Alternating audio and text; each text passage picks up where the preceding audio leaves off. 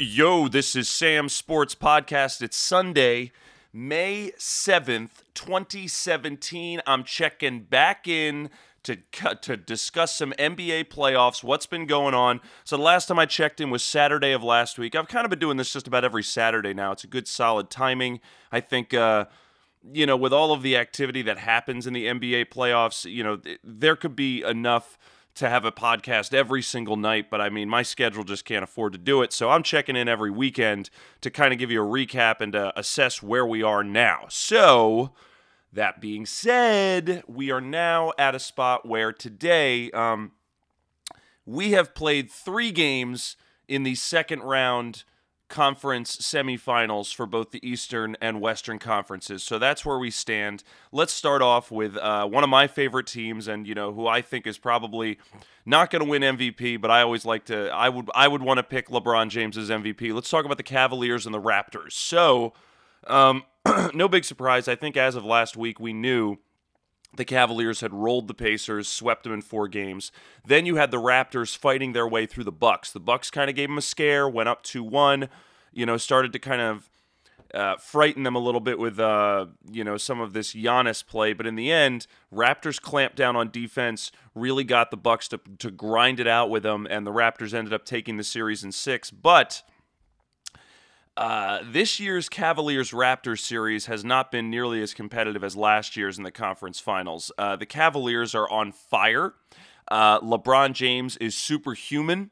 Um, the Raptors do not have an answer for them. They're playing good defense. I mean, they are keeping it close games, but the Cavaliers are just they're monsters on the offense. I mean, the offensive end and their ability to score. Kevin Love, Kyrie Irving. I mean, the fact that they just don't have enough pieces on this Raptor team to really slow them down and play that type of defense is crippling. You know, uh, the most you're getting out of them is, you know, Valanciunas is becoming marginalized. DeMarre Carroll's becoming marginalized because he can't guard LeBron. Um, you know, Cory Joseph is only going to, Cory Joseph and PJ Tucker are only really going to give you so much on the defensive end.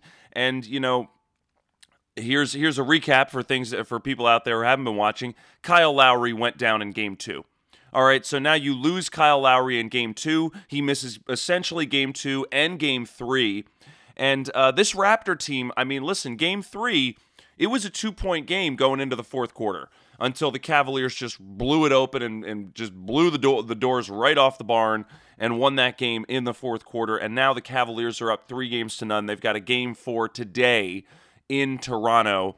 I mean, I'm thinking it's going to be a sweep. I was giving Toronto a little bit more credit. I thought their defense would be able to pull out a game at home.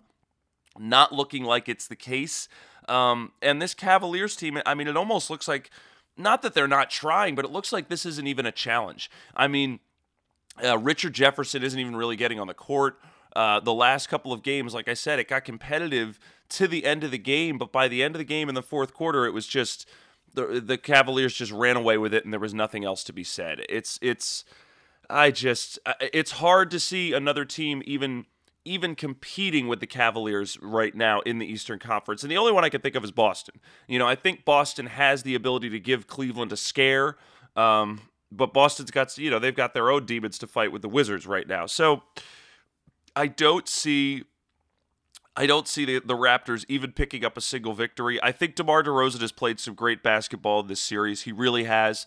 I mean, in my mind, he's sort of set himself apart from Kyle Lowry. Like, I think Lowry and DeRozan are the most essential pieces of that Raptors team. I mean, they're what make the team go. You know, guys like Serge Ibaka, you know, that they sort of all kind of complement the DeRozan Lowry backcourt. But with Lowry going down and DeRozan being able to consistently score at a high level, I mean, DeRozan is really the main blue chip on that team. And, you know, they're getting him to, to kind of play hero ball a little bit, where at the end of the game, you know, all he's doing is just playing ISO a little bit and, uh, you know, being the only one who can take the shot because as soon as he goes off the court, they really lose something.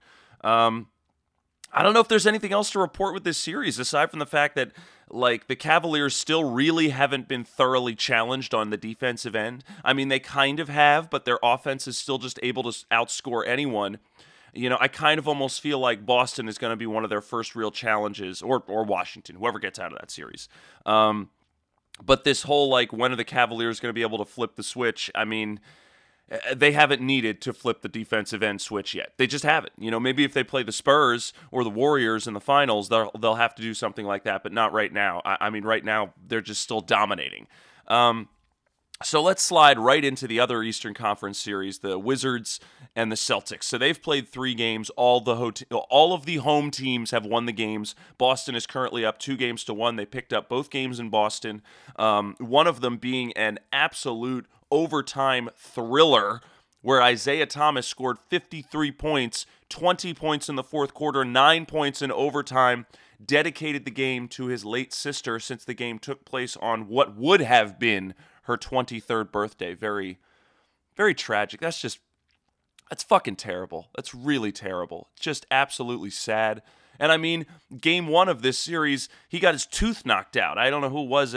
Somebody bumped, rammed their elbow right into his face, knocked one of his front teeth right out of his mouth. I mean, Isaiah Thomas has really, you know, gone through this. He's gone through this. Uh, this transformation as a superstar. You know, it's happened over the course of the season. We've seen it happen with him taking over in the fourth quarter and winning games by himself.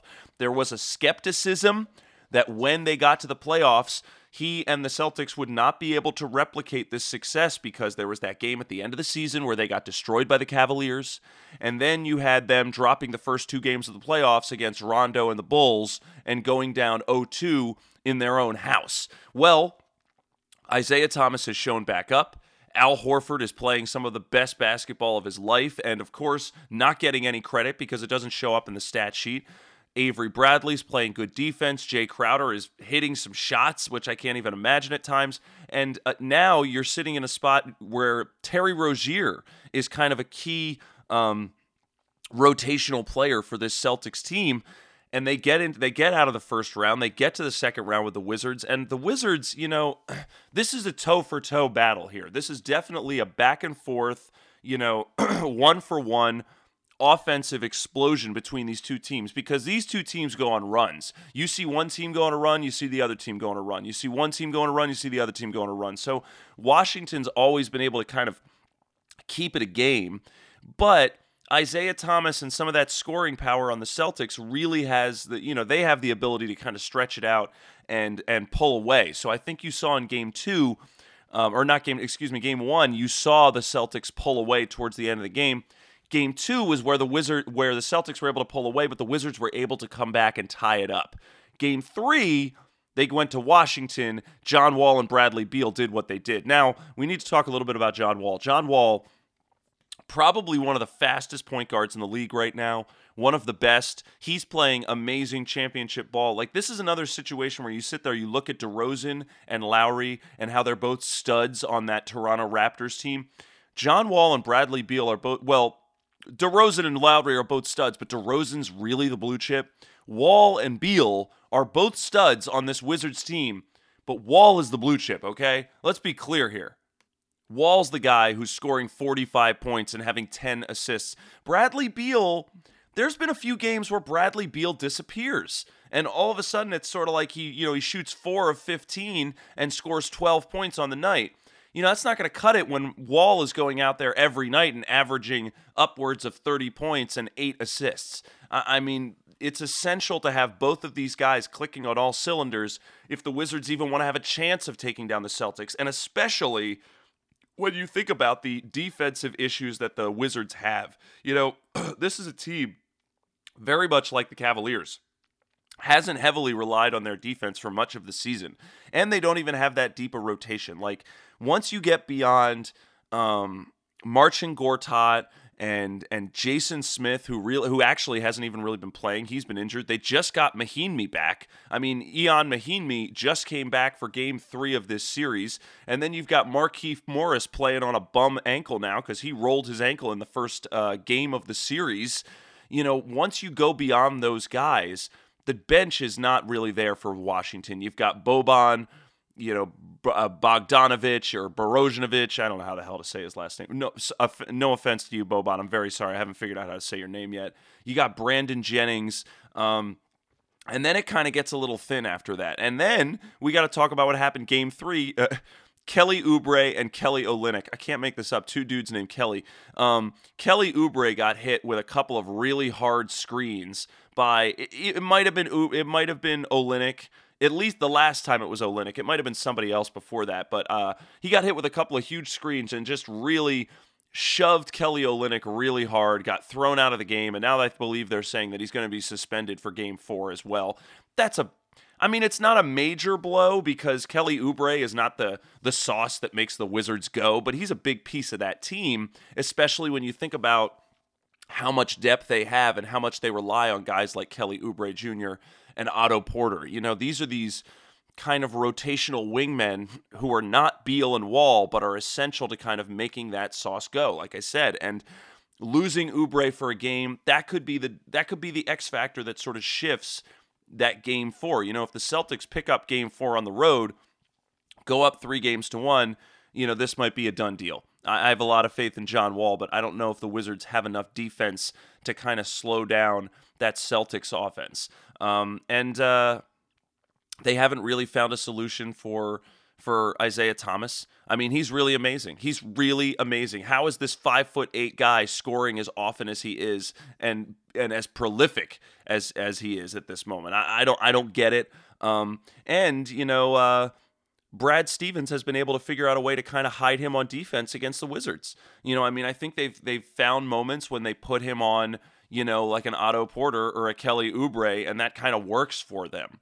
Um, and you know, Otto Porter, he could score, but he he can't score enough to take advantage of getting Isaiah Thomas get put on him in some of these games. So I still think we're looking at a Celtics series win.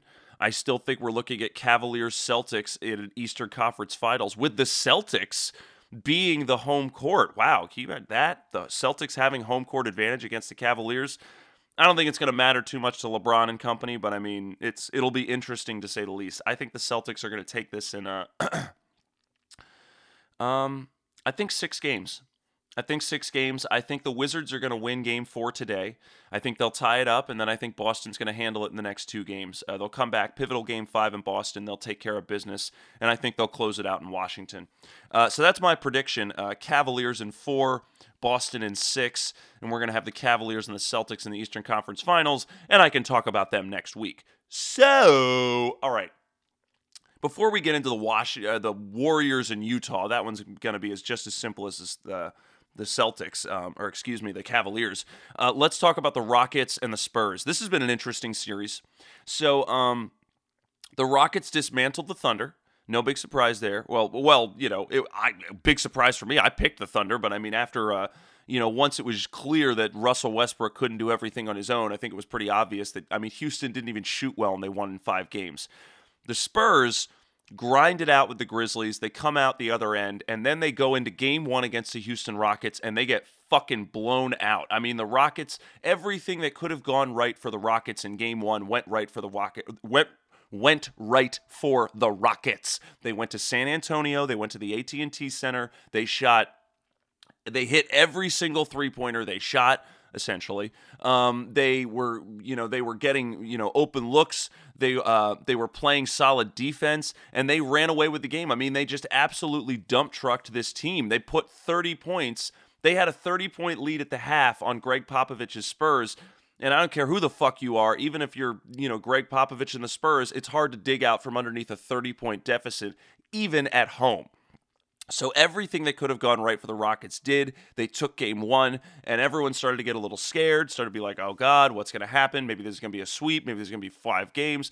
Clearly, the Spurs cannot keep up with the Rockets in this shooting. Well, that was a short lived tale. We've now played games two and game three. Game two in San Antonio, game three in Houston. San Antonio has pulled out both victories. Game two, San Antonio had the big 25 point win, where they actually started going toe for toe and running back and forth with the Rockets. And you know what?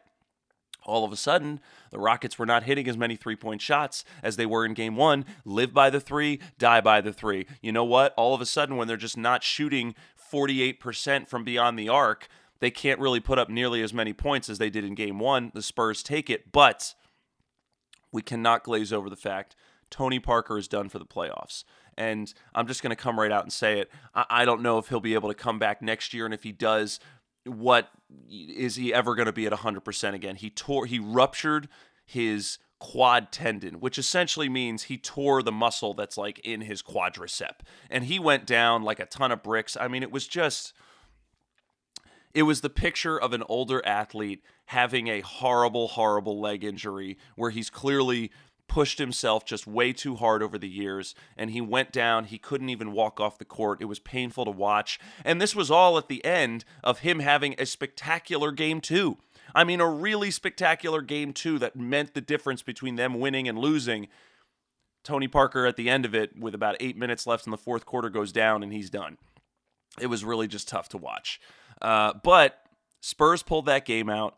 They're now they're out. They have no Tony Parker. They go into Game Three in Houston with I think Dejounte Murray playing point guard.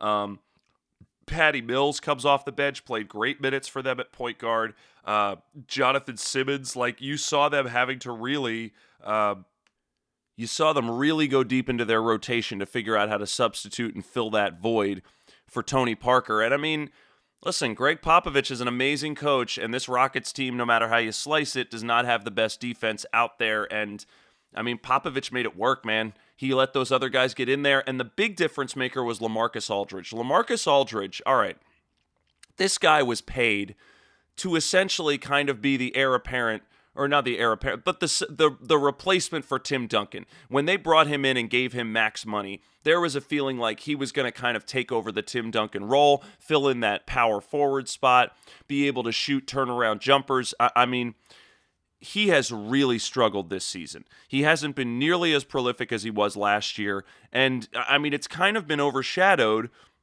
by the fact that the Spurs still won 61 games and Kawhi Leonard is playing better than he did last year. Kawhi Leonard is the guy who's improved, and it's really kind of masked kind of the step back that we saw LaMarcus Aldridge take this season. So now that we're in the playoffs and we really need Aldridge to step up, he struggled. And and one of the notable things was in game 1 of this series, he only scored 4 points. I mean, it's really been bad. But game 3, he steps up. He scores 26 points, the same amount as Kawhi Leonard. They led the team in scoring. I mean, he finally got his touch back, and that was a really big difference because this was not. Uh, this wasn't. Um, I think the score was. I think it was an 11 point game at the end, but it was much closer than that score actually says, and it really goes back to um, Aldridge stepping up and scoring combined with the defense. This was nobody else could score in that game. Uh, James Harden scored 43 points, but that's it. Nobody else really stepped up. You saw um, uh, Trevor Ariza scored 17, Clint Capela scored 12, and nobody else was in double figures. So when you have Ryan Anderson scoring four points, when you've got Lou Williams scoring zero points, when you've got Eric Gordon scoring very like single digits, that's kind of how Popovich is going to dismantle you because now it's a situation where he's like, all right, fine. We'll let James Harden do whatever the fuck he wants, but everybody else has got to score against us and actually win this game, and you can't get them to.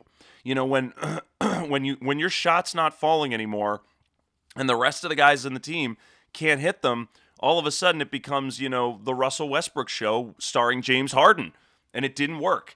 And uh, if this series keeps going the way it does, I mean, my prediction of the Spurs and six is still going to be appropriate.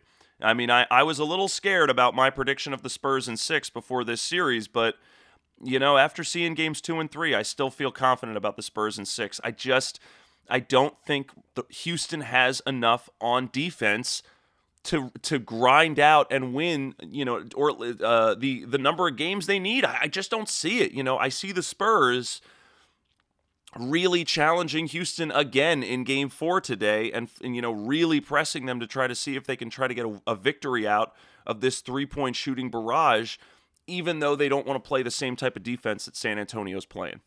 Um, yeah, so I, I still got to pick San Antonio in six. Now, uh, the last series on the docket is the Golden State Warriors and the Utah Jazz. So let's talk. So, game seven. I think game seven was about to be played last week. I can't even remember who I picked. I think I picked the Jazz. Um, well, I, if I did, I was right. If I didn't, I was wrong. But uh, it was, I mean, it was, let's talk a little bit about game seven. It was pitiful. really pitiful to see the Clippers just just limp out at the end. You know, lose a game 7 at home, not show their their ability to kind of stick it out whatsoever. I mean, Utah played great basketball and, and beat them pretty convincingly. Um, it was somewhat close, but I mean, it was just it was really disappointing to uh, to, see the Clippers kind of put that sh- that showing out on their home floor in Game Seven, especially after they socked it to Utah so well in Game Six in Utah to force a Game Seven. But I mean, then you've got Utah going up against the Warriors. Listen, there's nothing to be said here. The Warriors are the best team in the league. I think I'm just here. Big fucking surprise. I think the Warriors are going to win the championship. I think they're going to sweep Utah because right now they're up three games to none on Utah. Um, uh, Kevin Durant um, has played this entire series. Um, Golden State has been absolutely dominating Utah. Um, one of the larger stories with Utah is George Hill is out. George Hill got hurt in game two. He's now missed, or excuse me, he got hurt, I think, in game one. He's now missed game two, games two and three of this series. And now, and you see guys like Shelvin Mack are having to play big minutes at point guard. Um, Raul Neto is playing big minutes at point guard, try to fill that void for George Hill. Um, Joe Johnson has become very essential. Oh, excuse me. Joe Johnson become very essential to the success of this Utah Jazz team. But even with Gobert back and playing, I don't know how Gobert is playing is is as healthy as he is considering the injuries he had in round one. But Gobert is playing, Hayward is playing. It's still not enough for this Warriors team. Draymond Green is playing out of his fucking mind. There was game two, he hit like five three pointers in a row before they finally slowed him down. Um, even when guys are having bad nights, it doesn't matter. Game three last night in Utah, in Utah, Steph Curry and Klay Thompson had terrible shooting nights. It did not matter. Kevin Durant scored 38 points. He was an absolute monster last night. They had no answer whatsoever for Kevin Durant. They tried to rotate onto him, they tried to slow him down. They just couldn't handle him. You throw big guys at him. Derrick Favors, um, you know, Gordon Hayward, anybody, you throw anybody on him, they, they could not handle him last night. And, you know, this was another game, just like a game three of the Raptors and the Cavaliers. They're going into the fourth quarter, and it's a close game.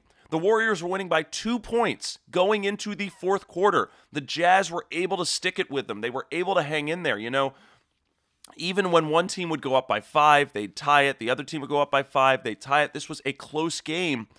And then in the fourth quarter, the Warriors just shut them down and ran away with it. I mean, really went on a run. All of a sudden, one point game, three point game, five point game, seven point game, 10 point game, and it's fucking over at that point. You know, Kevin Durant is hitting ridiculous fall away jumpers. Steph Curry is getting fouled again and again, shooting threes. And I mean, that was all she wrote. It was really you want to watch a clinic, you want to watch a professional team dismantle another team. Look at the fourth quarter of game three against the Jazz and the Warriors. It's just the Warriors are an unstoppable juggernaut right now. I think they're going to sweep the Jazz. I think the Jazz have had a tremendous season. I think they've got a lot of promise. I love a lot of the things they've done on their team, but I mean, it's it's this is the Warriors, man. This is the team that's going to win the championship this year. Um, and then lastly, I'll say about the Warriors, Steve Kerr again having back issues. Um, last year, he had to miss a chunk of the season because he was uh, having surgery on his back and he was having health issues. Well, that it has flared up again. Mike Brown is officially uh, coaching uh, in Steve Kerr's stead. Uh, Mike Brown, the uh, former Cavaliers and Lakers coach, if uh, most notably, people will remember Mike Brown as being the head coach of LeBron and the Cavaliers before LeBron went to Miami. Well, he is now the substitute coach for the Warriors. It looks like um, Steve Kerr will not be back for this Utah series. I have a feeling he's probably, if they get to the conference finals, which I believe they will, I have a feeling he's going to be missing for the conference finals as well. Um, which I don't know yet how much of a of a real disadvantage that makes that gives the Warriors because they're so damn good. Like, you know, they they did this last year with Luke Walton and they were still able to rip off like 24 wins to start the season. I mean, I think it'll come I think it will be an issue when if if and when, in my opinion, I think it's going to be Warriors Spurs in the conference finals. Um, when you see those two teams going against each other, and when you see Popovich actually making coaching adjustments during a series like that, not having Steve Kerr on the bench, I think that's when it's going to come out. Because I don't have as much faith in Mike Brown's ability to coach as I do Steve Kerr. I, I just, I'm, I'm calling it right now. Mike Brown, I'm sorry, no offense, but that's how I feel about it. I just think that, uh, you know, you don't have the same prowess on the bench as as Coach Kerr, and um, I'm I'm a little I'm a little interested and a little a little you know hesitant to see you know what it's going to look like when they get to the conference finals and all of a sudden you know Mike Brown has to make some critical coaching decisions at the end of a game in the fourth quarter with 10 seconds left and the you know Warriors are up by 1 point and the Spurs have the ball you know things like that. So um that's my story. I'm sticking to it. I think the Warriors are going to sweep. I think you've got the Warriors and the Spurs in the conference finals. I do think the I think it's going to be the Warriors and the Cavaliers in the finals all over again. And I think the Warriors are going to win. I'm just throwing that out there. We're gonna, I'm going to break down the conference finals. We're going to uh, rip it apart, talk about it much more next weekend. But right now, I mean that's that's how I'm feeling about it. That's what I see clicking. That's what I see coming together. I mean, the real question for me is going to be what's that finals going to look like? You know, we've got we, this will be the third straight year of Warriors Cavaliers. You know, Warriors won it the first time, Cavaliers won it the next time. How's it going to look this year? Because one of them's got to take it home. All right, that's all I got. Everyone, thank you for listening. Thank you for joining me on a Sunday morning to talk a little NBA basketball. Hope you enjoyed today's basketball. Lots of uh, lots of uh, juicy game fours today. Um, should be exciting. Uh, as always, thank you for listening to Sam Sports Podcast. Uh, like my Facebook page, Sam Sports Station. Follow me on Instagram at Sam Sports Station. Follow me on Twitter on at Smithface Jones. Um, email me with any specific questions you might have at samsportstation at gmail.com s-m-a-s-s-p-o-r-t-s-s-t-a-t-i-o-n at gmail.com thank you again to don kinnian for our sam sports podcast theme music uh, and um, enjoy some basketball. I'll be back soon uh, to talk a little bit more and uh, uh, love to hear any of your thoughts. And uh, please enjoy the NBA playoffs. Talk to you soon, guys. Bye bye.